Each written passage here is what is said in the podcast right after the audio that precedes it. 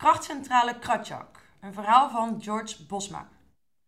Vlak voor de tweede politionele actie lagen wij in Kratjak tegen Bantam aan. Kratjak was een krachtcentrale die stroom leverde aan een groot gedeelte van West-Java. Het spreekt voor zich dat er een menige aanslag op Kratjak was gepleegd. Want zo'n energiecentrale was voor de Hollanders van groot belang. Ja, niet voor ons hoor. Hadden gewoon een olielampje als we s'avonds een briefje wilden schrijven. Je weet wel, een leeg shampootje met water. Een beetje olie erop, met een drijvertje met een pit en klaar is Kees. Net als in de Tweede Wereldoorlog. We liepen geregelde patrouille rond de centrale en in de omgeving om eventuele aanvallers te laten zien dat wij alert waren. Er waren geregeld beschietingen en er werd door ploppers veelvuldig gebruik gemaakt van trekbommen. Dat waren Japanse vliegtuigbommen die op strategische plaatsen werden ingegraven en dan met een touw of een stuk telefoondraad tot ontsteking werden gebracht.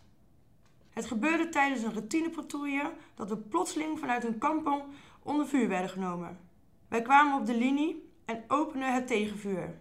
Ik zag in de verte een persoon die hard wegliep langs de rand van de kampong. Toen ik er een schot op loste, viel die figuur meteen neer, als een aangeschoten hert. Een meestelijk schot dus vanaf die afstand. Toen we later die kampong binnendrongen, bleek het slachtoffer een vrouw te zijn. Waarschijnlijk gevlucht uit angst. Morsdood. Zoiets is niet prettig. Om het nog erger te maken, zei Jan, een soldaat uit mijn groep. Ze is nog warm, corporaal. Die kun je nog naaien.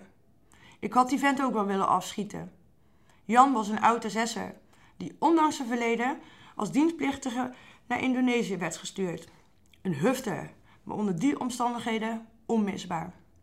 We hadden onze dag niet. Verderop in de kampong troffen we een man aan met een dood jongetje in zijn armen. Getroffen door een kogel. Die man rilde over zijn hele lichaam. En hij riep voortdurend: Adu tuan, saya punya anak. O meneer, mijn kind. We weten niet eens of dat kind door ons vuur of dat van de extremisten was getroffen. Maar ik had zo'n medelijden met die man. Vreselijk.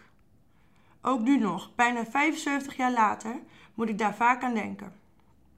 Tijdens een van de patrouilles vanuit Kratjak liep een van onze soldaten tegen een trektouw van zo'n vliegtuigbom. Hij schreeuwde een waarschuwing: Dekken! En er volgde een daverende explosie, maar geen van ons had letsel omdat we geleerd hadden snel plat te gaan. Ik was de laatste die plat ging, uit zorg voor mijn patrouille. Iets verderop ontdekte ik wat bloed in mijn buikstreek. Ik voelde niets, maar ik dacht: hé, hey, een lichte verwonding. Gauw naar het hospitaal en daarna een paar weken revalideren in Batavia. Maar dat liep anders. De hospice keek even naar mijn buik, haalde met een pincet twee minuscule splintertjes, nog dunner dan zilverpapier, weg en deed er, waarschijnlijk om mij te matsen, een pleistertje op. Ik voelde me behoorlijk opgelaten. Later heb ik nog naar littekentjes gezocht, maar helemaal niets te zien. En ik had zo graag een paar weken naar Batavia willen gaan. Het werd in die tijd hoe langer, hoe gevaarlijker. De ploppers waren beter georganiseerd, hun acties beter gecoördineerd en het was duidelijk dat hun leiding veel beter was geworden. En er ontstond een actiegroep, de 4B's genaamd. Dat stond voor Bakar, verbrand, bromtak, opstand, Bunu, vermoord, Blanda, de Hollander. Ze presteerden het zelfs om hun plakkaten met leuzen midden in de nacht in ons kampement te plakken. Het was duidelijk dat er militair iets aan gedaan moest worden, want die dreiging hing over heel Java. Opeens kregen we betere kleren, onze wapens werden bekeken door deskundigen van de TD en er volgden cursussen in kaartlezen, wapentechniek en schietoefeningen. En ja hoor, ineens begon de tweede politionele actie. Het was 19 december 1948.